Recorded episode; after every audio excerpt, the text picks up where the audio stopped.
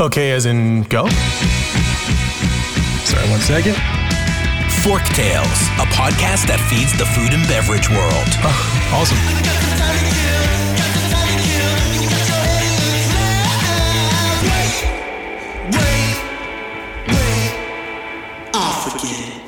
Fork Tales is brought to you by Vigor, a branding and marketing agency for passion driven, innovative restaurant, beverage, and hospitality brands.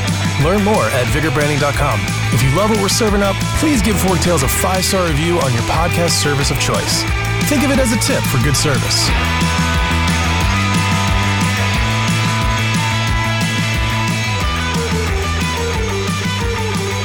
Hey everyone, today I'm joined by Adam Knight. He's the principal at Knowing Hospitality, as well as many other things. But rather than trying to remember that, I'll take the lazy approach and cue you up, Adam, to say hello and give a little backstory.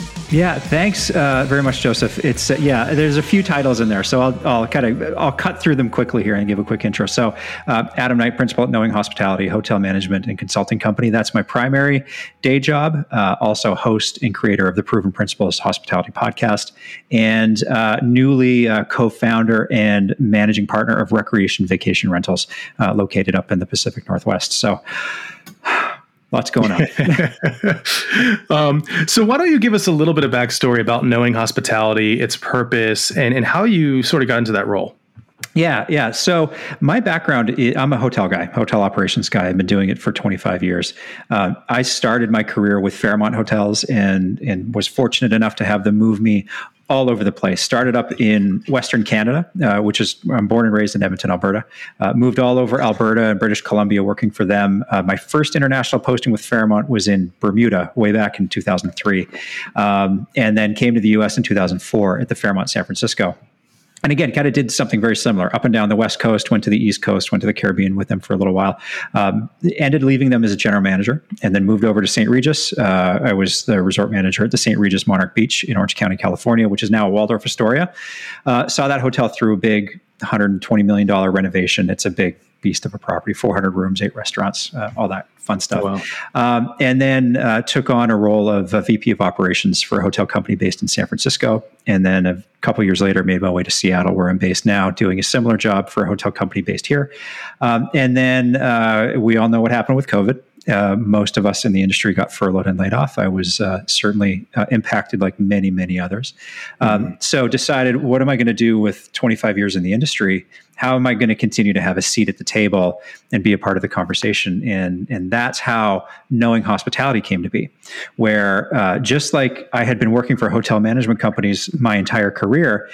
I figured uh, there was an opportunity to come in and help independent hotel owners who didn't have the capability, the bandwidth, or desire to run their own hotels anymore. Uh, and so they would seek a third party management company to do that for them.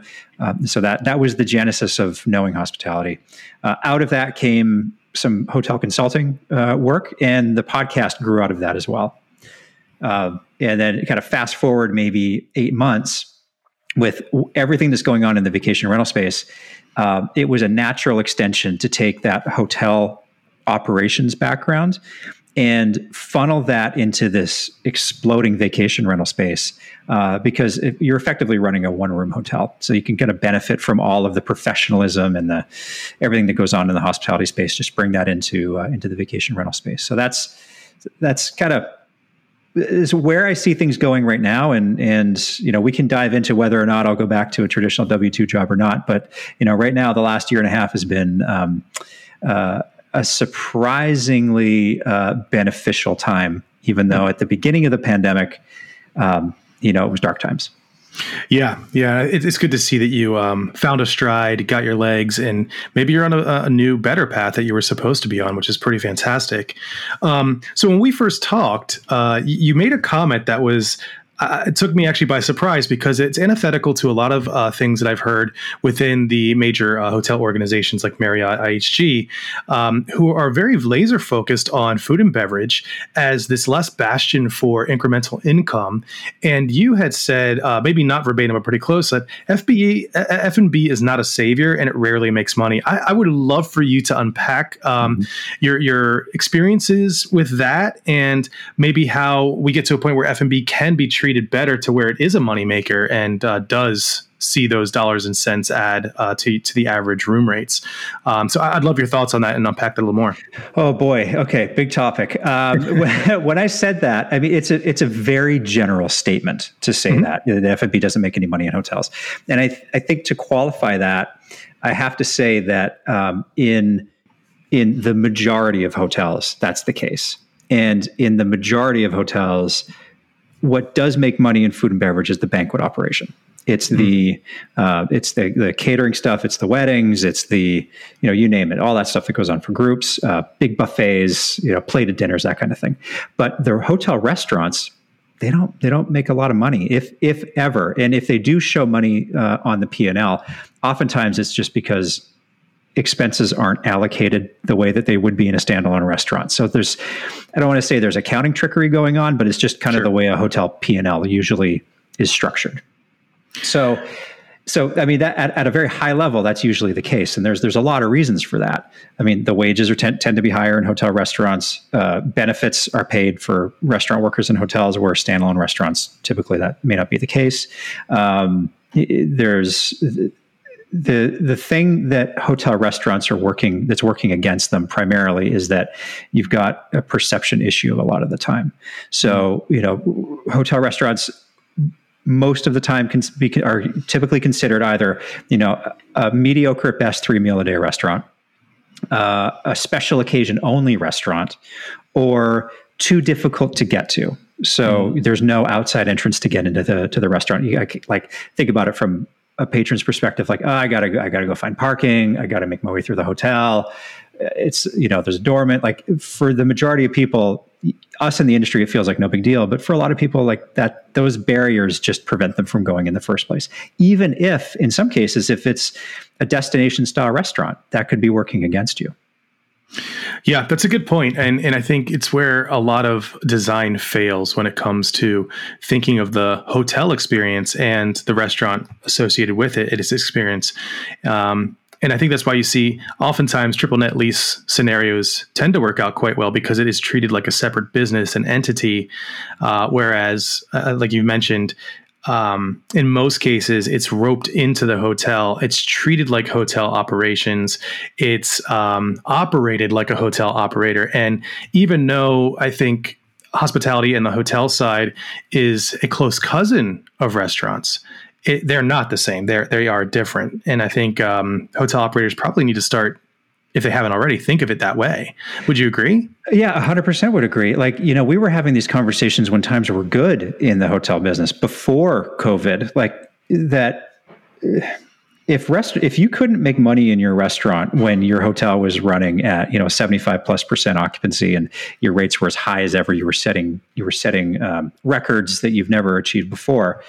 It's it's going to be very difficult to figure out if you can make money in your restaurant going forward as we try to rebuild the hotel space. Um, and, you know, if you think about the way a hotel guest would typically interact with a hotel restaurant you you know you your capture of in-house guests is going to be much higher at breakfast than any other meal of the day. And it's so it's you know you you could run a 50 to 70 percent capture for for the breakfast period um, of your hotel guests. Lunch probably goes down to somewhere between 10 and 20 percent if you're lucky. And then dinner might scoot up to somewhere in the 30 percent range maybe maybe if you're lucky. Um, so breakfast is your big capture of the day, but most people stay in hotels for multiple days. So, you know, if you've got a two or three night average stay in a property, you're not necessarily going to see the same guest for the same meal period every time or every night that they're there. So you may only actually capture somebody in your hotel for one meal uh, and usually that's going to be breakfast because you know they've got a meeting they're running off to, or they've got you know business plans, or or, or you know that kind of thing. Mm-hmm. Um, so so so try to figure out. So you got that's the money thing, or you sorry that's the capture thing, and so obviously that's going to translate into how much revenue is coming in per meal period.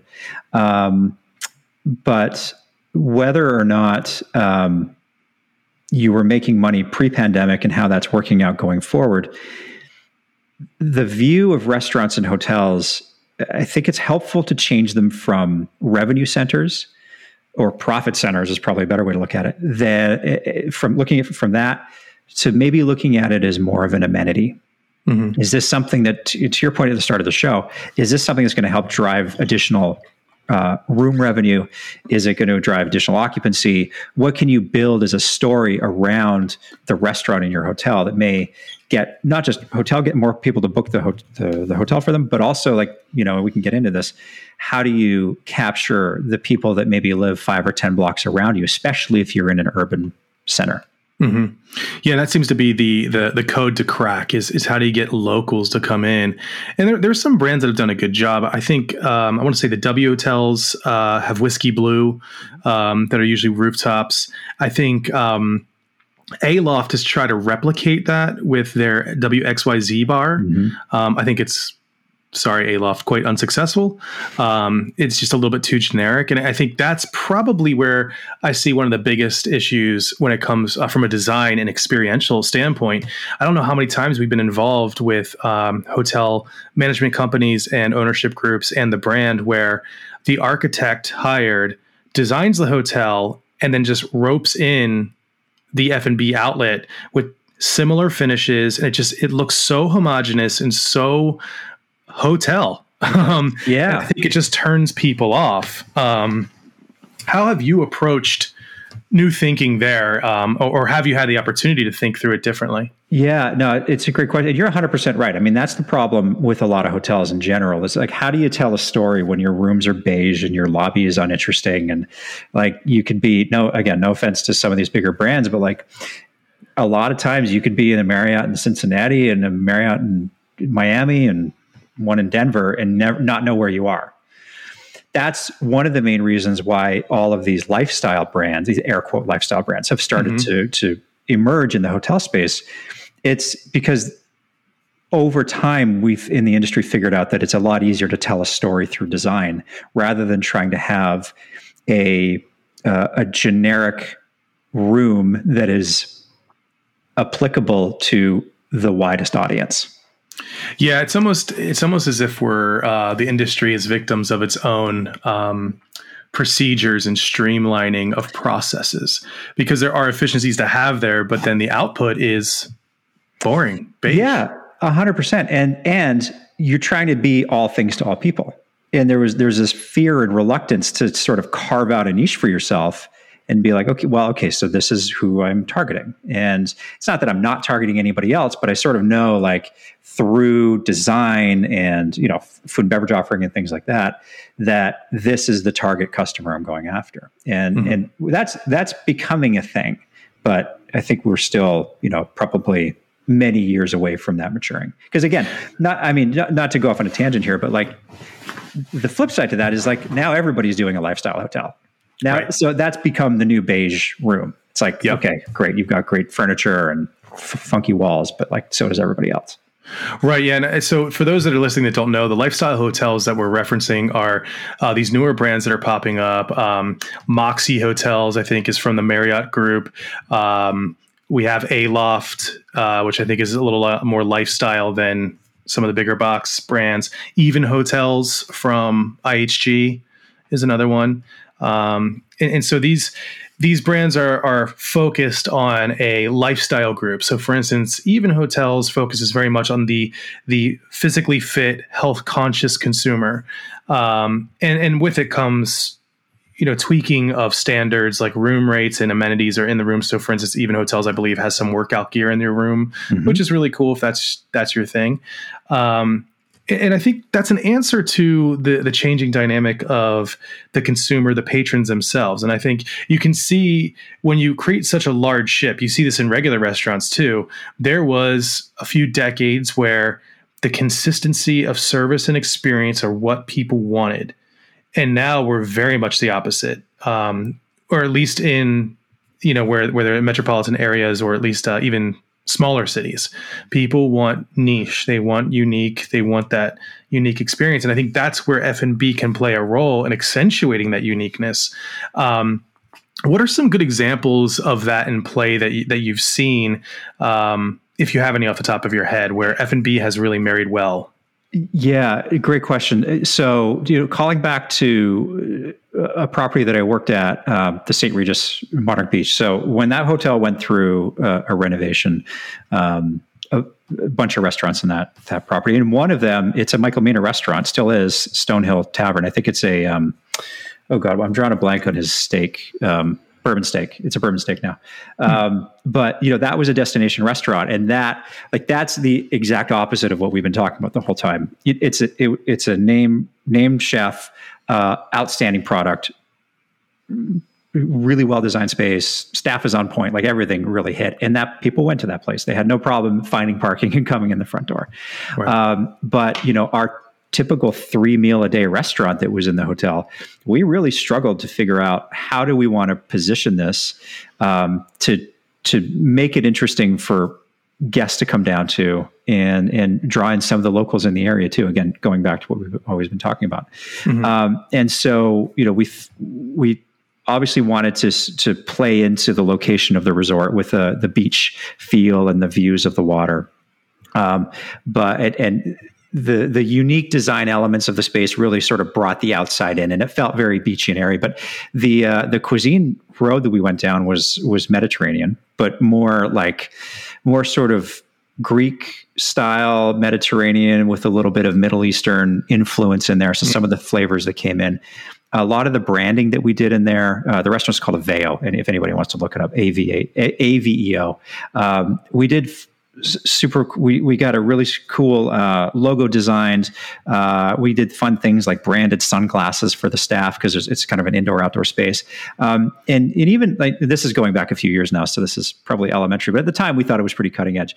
Um, you know we had like uh, the coasters that we used at the bar uh, made a jigsaw puzzle. So every single one of them was different, and on the back of it was uh, you know a fun quote or something that, uh, that mm-hmm. you know you could a game that you could play with somebody, and it was just a just a, all of these like little touches that we put in the restaurant was just a, a fun way to just sort of inject another like oh that's neat oh that's kind of cool oh you know and and it was the culmination of of like a hundred different little ideas that made this really interesting restaurant. And that's, I think, ultimately what it takes is you got to be willing to take some risks, but there's no silver bullet. It's, it's, it's, it's everybody's ideas and the execution of all of those that make a greater it's the sum of its parts, whatever that saying is.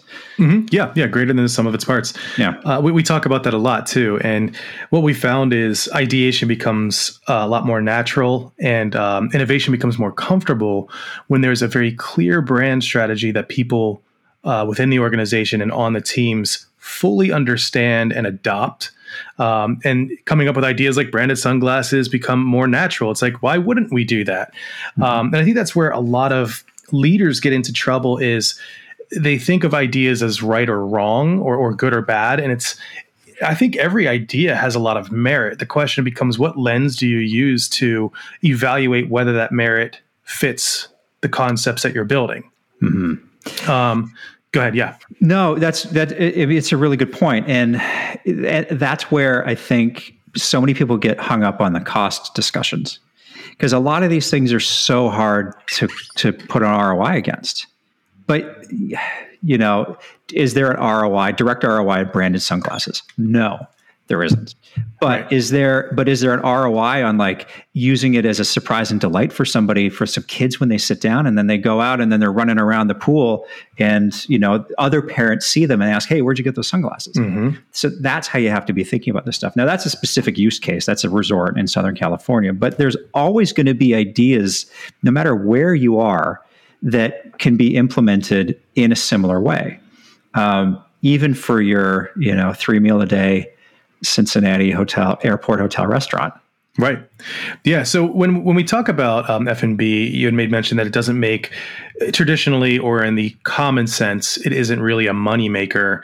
Um, where can the hotel itself, if that's not the answer, where do and where can hotels find incremental value or revenue? Yeah. Yeah. There's a few different areas that we tend to look at. So the first is it, you know, this is obviously an F&B driven show, so I'm sure you've talked about the food tribes in the past, mm-hmm. and you know, every the different styles of of eating, and whether it's you know all organic or paleo, whatever, choose your diet plan that you're following. Um, hotel restaurants, by and large, don't do a good job of of having offerings around this, or or really promoting that that they've got these offerings on their menu. Or if they do, it's like one thing and one vegetarian thing or one paleo thing. Yeah, they tick the box. Yeah, because it's the thing that's in my head, but it could be anything. Yep. Um, when in reality, when people people when they're traveling, they want to try to stick to their diet as best that they can. And if you follow a specific style of eating and you find a restaurant that's doing it well and they have a lot of offerings you'll go back to that place again and again and again. It will it will undoubtedly increase the capture of your restaurant, specifically in a hotel. And with that, you can absolutely charge a little bit more per plate because you're you're offering these things because you know that it's a scarce resource out there in the market. Yep. So if you're not leveraging food tribes in your restaurant, I think that that's a really um, big missed opportunity. 100%. And I, I can attest to that. Um, I have a I have a process, I have a routine. And when I'm traveling, uh, for instance, I'm leaving for Austin and San Antonio this Sunday uh, for the Texas Restaurant Association Marketplace. And um, I'm already looking around to find where I can find a Starbucks. Not because I love Starbucks, but because they have that protein pack breakfast, and that yeah. is like exactly what I eat every morning. Not yeah. not theirs, but I make it at home. So the hotel restaurant should be doing that. So you stay absolutely, yeah. So or at least one there, morning you money there. Yeah, absolutely. Uh, there's a few. If you want to dive in, there's a couple other areas I think that that hotels yes, can please. look at specifically. Yes. So the uh, one the other thing that really comes to mind here um, is in room dining, and this is uh, this is a unfortunately it's a dying department.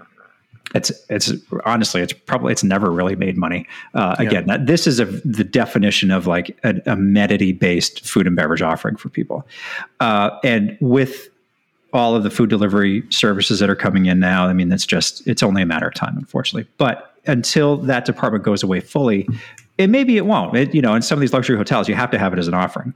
Uh, but rather than fighting people who want to order in from some of these restaurant delivery services, offer things that enhance their experience. So promote that people can do this. Don't just lock them in and say they have to order from, you know, this limited menu of BLTs and spaghetti and meatballs. Mm-hmm. Get them, uh, provide them with with the the plates and the cutlery and the napkins to make it a better experience for them. Tell them you'll bring this up to them, and in that process, that is the perfect opportunity to upsell uh, different items to them. Upsell a cool new appetizer, pre-dinner drinks, uh, upsell dessert or a nightcap after mm-hmm, afterwards. Mm-hmm. Give the guest an opportunity.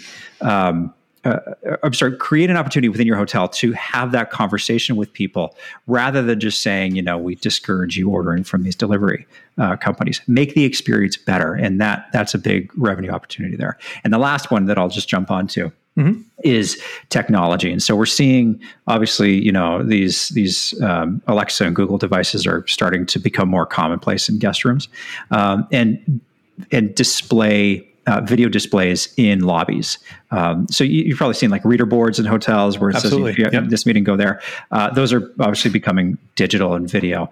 Uh, that's a perfect opportunity to uh, to highlight different uh, contextual information for your food and beverage out- outlets in your hotel. So if somebody asks uh, on the Alexa device, what time does the pool open? You can say the pool opens at this time, and if you have a bar at the pool, you say, mm-hmm. and, and, the bar opens here. And by the way, we have you know these new menu items. Make sure you you try this or that, or you know there's happy hour at this time, that kind of thing. So when the guest asks a question about the hotel, you could provide a little bit more information, right. and it's it's very subtle. Um, and and the, the, same kind of goes in the same vein as, as for guest texting platforms. So again, this is believe it or not, texting is now finally becoming more commonplace in hotels, even though we've all been doing it for 20 years. Um, it, this is the perfect opportunity. You've got guest cell phone information. If you have a texting platform already in place, have your executive chef directly reach out to certain guests in the hotel and then personally invite them into the restaurant and say, I'd love to have you in for dinner tonight. We just got this Wagyu beef. What choose your thing. Mm-hmm. Uh, would love to have you come in and try it, uh, and and then get some face to face time with the chef and the guest when they come in for dinner, uh, or have the concierge do it, or you know, a front desk agent who checked in a VIP, whatever it is. However you you execute on it, that personal invitation uh, where somebody may at the at the right point in the day trying to figure out what it is that they're going to be doing later on that night. If you deliver it at the right time, that could give you another opportunity to capture somebody. Yeah, I think w- one of the things that always uh, I don't want to say infuriates, but it makes me shake my head a little tut tut.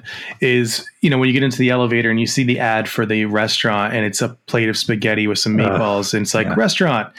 I'm like, wow, that is that is the least common denominator right there. Like you, you've definitely checked the box, but yep.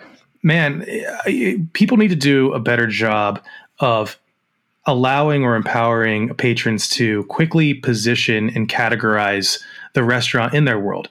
You know, especially whether they're on business or pleasure, they have things that they need to attend to. And if you're just showing them a steak or a plate of spaghetti, you're not doing anything that differentiates that from probably a place where they actually want to go you know, because mm-hmm. they already heard about it. Um, how have you ever been in a position where you could consult or guide people to better thinking of what we would call on-premise marketing for the food and beverage uh, outlets? Yeah, well, yeah. I mean, it, my role is a as a director of operations and hotel GM, I mean, that was a big part of of the job because you're overseeing everything. Um, and one of the big parts of that job is making sure that we're increasing capture in our restaurants, and that's all encompassing. So, absolutely, you know, I God, when you were telling that story, I had this vision of a hotel that I used to work for, where uh, it, it getting that marketing piece out of the elevator. First of all, it was like pixelated and it just looked terrible.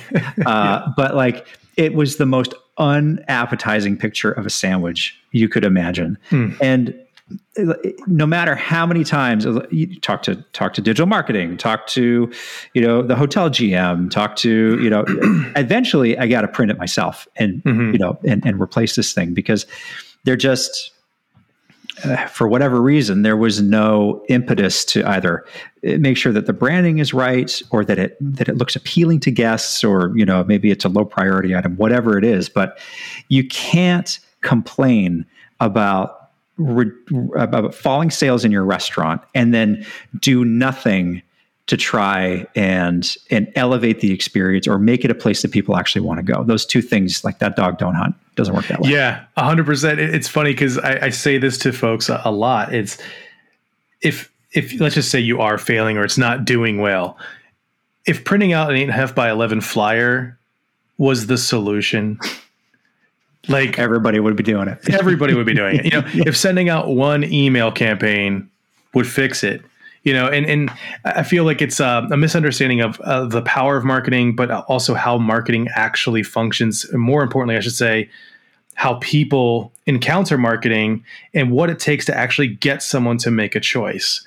And one little flyer isn't going to do it. Um, no. It's the culmination. Yeah, and it's one guest at a time. It honestly yep. is. It's you're not. There's no. There's no silver bullet here. It's one. It's one diner at a time, um, and and you know I've learned this a lot through my own marketing efforts for for for my company companies. Mm-hmm. Um, is that you can't just sell all the time. You can't just be like buy from me, buy from me, buy from me.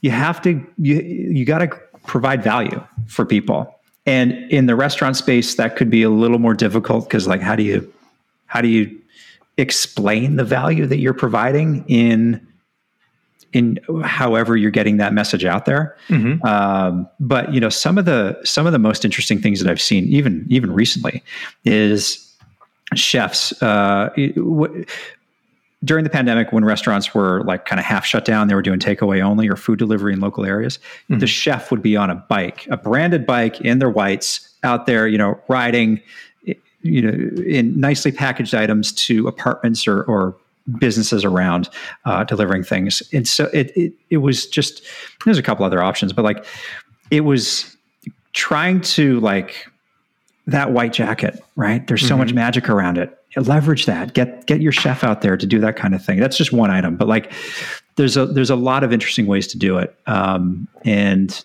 i think now as we're starting to come back that's going to be more important than ever because again everybody's buying Facebook ads and Instagram ads, and everyone's putting food pictures out there. And and I mean, honestly, everyone's doing like how to make a Manhattan or how to cook mm-hmm. a steak, like that. That stuff.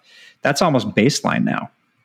Yeah, I, I mean, I expect let's put it this way: if you if you can't make a good Manhattan or a good uh, old fashioned, and you're touting a bar forward hotel, yeah. Uh, I'm sure if my friend Tobin Ellis is listening to this, he's probably shaking his head madly.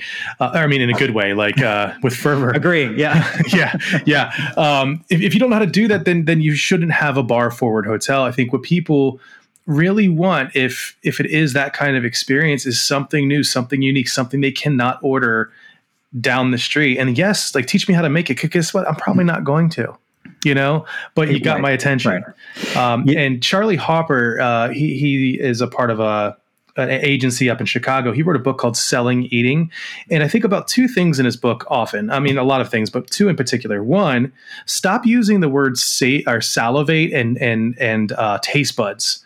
It's disgusting. Um, and two, we all know what a sizzling steak looks like and yeah. and it does nothing to differentiate your concept your f&b outlet from the next one. It'd be like taking a picture of a bed. It's like yes yes yes i know what a bed looks like exactly. you know? Exactly. Yeah that's yeah that's very true.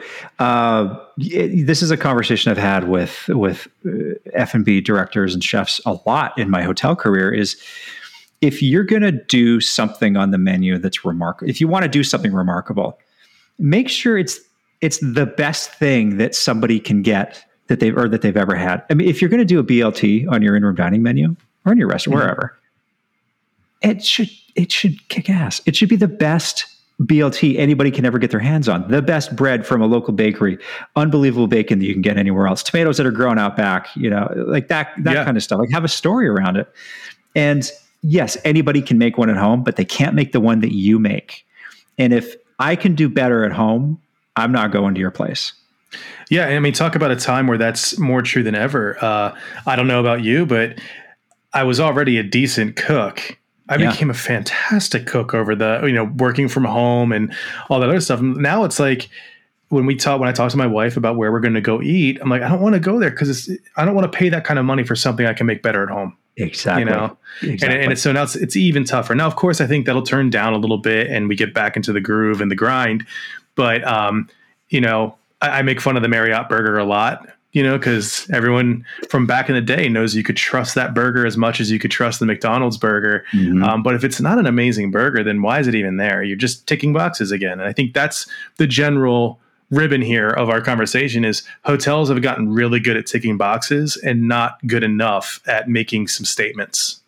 Yeah, yeah, that's exactly right. Um, it, it, that's what it's going to take going forward. Absolutely. It's again, there's no there's no silver bullet here. Just like we talked about the Aveo restaurant down in Orange County, it was the culmination of a hundred little ideas.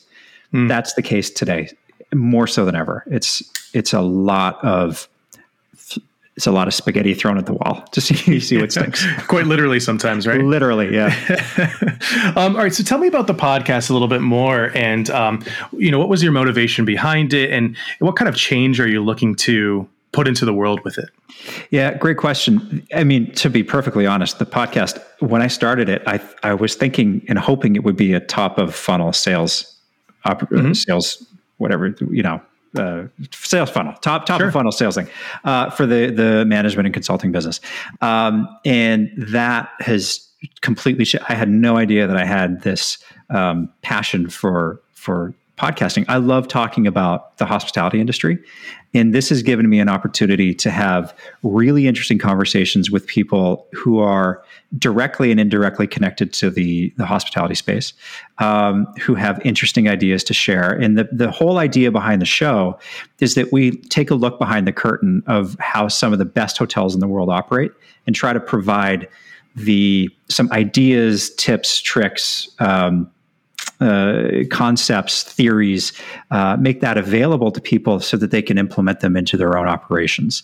Um, and you know, when I say directly and indirectly, it's a, I've had a pretty eclectic list of people on the show. Like you know, mm-hmm. obviously, you know, chefs and front office managers and concierge and that. But like you know, we've talked to hospitality attorneys and hospitality finance people. Um, there's a lot of, because of what's going on in the vacation rental space. I've had a handful of, of VR people come on uh, mm. to talk about what they're doing in, in their space and what the overlap between the hotel world and the vacation rental world is is starting to look like and, and blur a little bit, to be honest. Um, so it's been it's been a ton of fun to do the show. Yep, that's awesome. And um, how, how, do people find that show? Where, where can they go? Yeah, it's available actually on every podcast platform, including YouTube. It's called the Proven Principles Hospitality Podcast. Uh, and the website is theprovenprinciplespodcast.com. Awesome, awesome. And of course, we'll have links on there. Um, Adam, this has been great. Thanks for sharing everything you know. Uh, well, not everything, but a little bit of what you know. Um, and it's been a great conversation, and um, I appreciate your time. You got it, Joseph. Thanks for having me on. If you love what we've served up, please follow us at Vigor Branding on Instagram, LinkedIn, YouTube, and Medium. Forktales is produced by the team at Vigor. Audio and video post productions provided by Zencastr. Music performed by Jet Trash and licensed through musicbed.com. Joseph handles his own hair, makeup, and stunts. Copyright 2003 to 2021, Vigor Graphic Design LLC, all rights reserved.